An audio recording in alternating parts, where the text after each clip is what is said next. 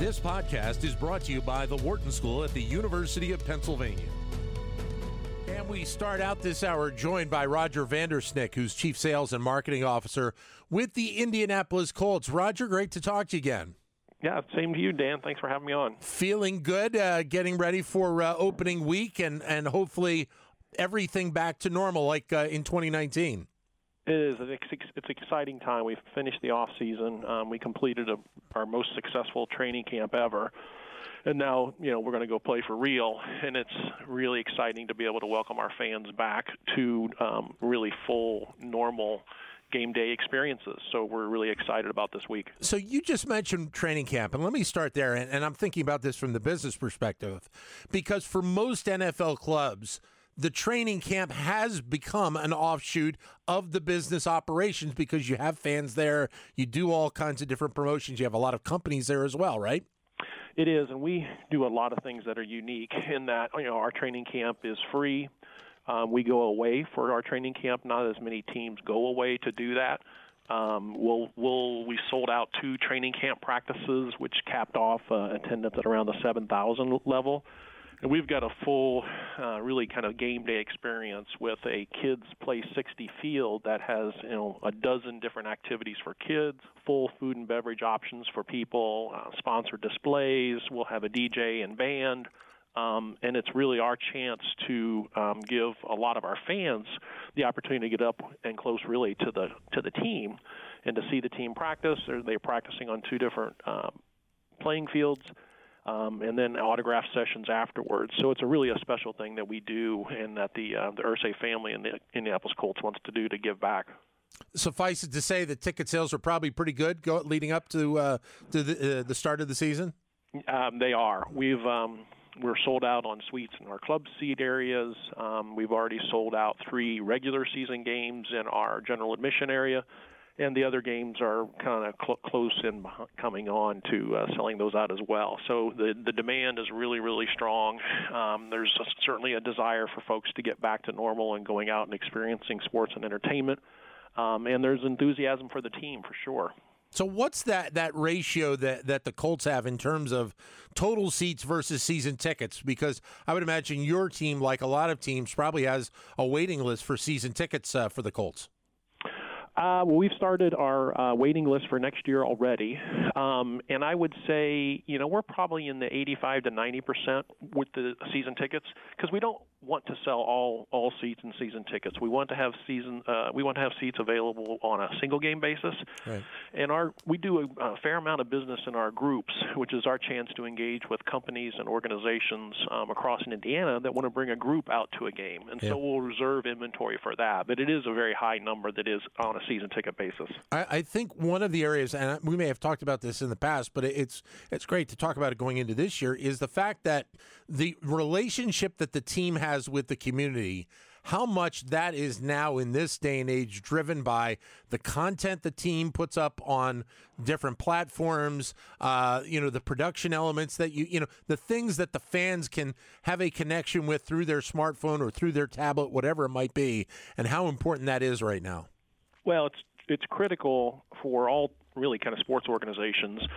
And the NFL makes a very concerted effort, and the Irsay family goes above and beyond that for what they do in the community. And it's really kind of two parts. One is what are we, what are, what are the programs and efforts that we do in the community week to week and year to year. Um, Mr. Irsay has uh, launched a program to really support mental health uh, it's titled "Kicking the Stigma" to remove the stigma associated with uh, folks wanting to get some help for men- their mental health. Yeah.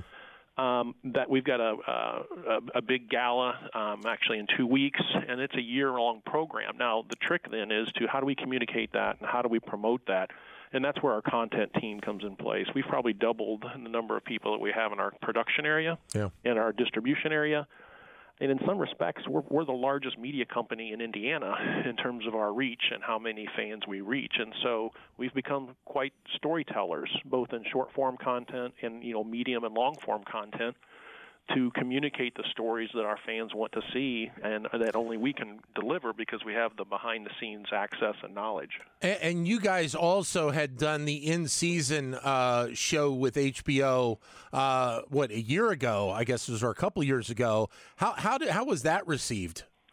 Well, that was certainly terrific for the Indianapolis Colts across uh, getting our brand and our team out across uh, the nation. Um, and so that was terrific for us. Um, it really brought to life again the the quality of the people from the organization to the players in terms of the type of people that we recruit and that we draft and that we sign, and then the development of them throughout the season. And so it really did show um, that great story uh, um, from the season. Uh, and I understand you guys also have a partnership coming up this year, uh, connected with uh, the Marvel, uh, uh, the MCU, correct? Well, it's really with Marvel in total. Um, yeah. It's a comprehensive program that we've got in place that um, is anchored with three different games throughout the season.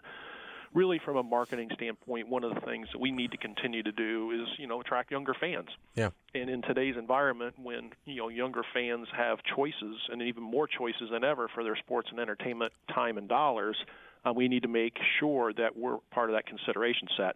And so one of those things that we're doing this year, and we started working on about a year ago, um, is this Marvel partnership that's going to anchor our three AFC South home games. Um, we've got um, uh, seven players that are turned into superheroes. Our mascot turned into superheroes. Three of our cheerleaders turned into superheroes, and we have a whole bunch of interaction content, merchandise, um, premium items and yeah. giveaways that we're going to do for those three different games, and we'll promote those heavily leading into them.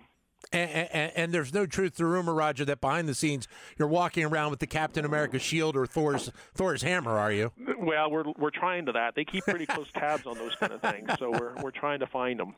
What's then going into this season? What's the, the, the one or two things that you really think that from a business perspective, and you've mentioned a lot of things here, that really will be critical to making this year successful for the fans? Well, I think fully returning to a game day experience, pregame, um, game, and postgame, to what it was in 2019, and doing that in an exemplary way. Um, there's a ranking system and a measurement system that's done after every home game across the NFL, and we're ranked fourth in the league in terms of our game day experience. It's important for us to continue to deliver that. So that one will be really important because we're in parts of our businesses we're already start, starting to think about 2023, yeah. and so yeah. delivering a great year this year helps us for 2023. I think I think that's one thing. I think another thing that's important um, and it's it's across really all industries, is the role of analytics and big data.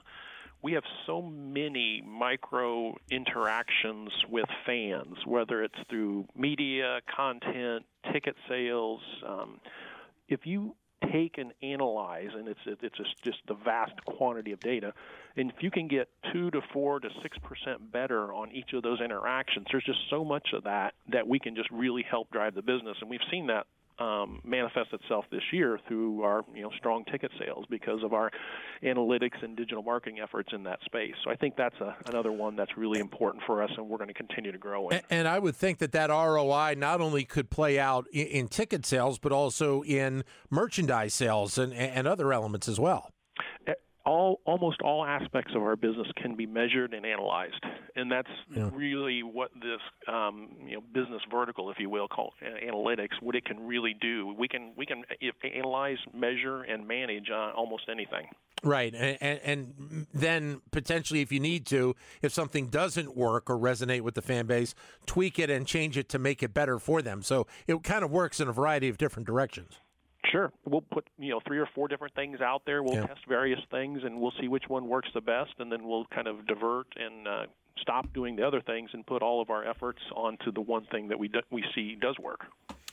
Well, I wish you guys all the best, uh, Roger. Uh, I noticed that uh, you went from a former Philadelphia quarterback to a former Philadelphia high school quarterback this year in Matt Ryan, uh, who went to Penn Charter here in the Philadelphia area, my rival high school. I hope he does okay this year, though, for you guys.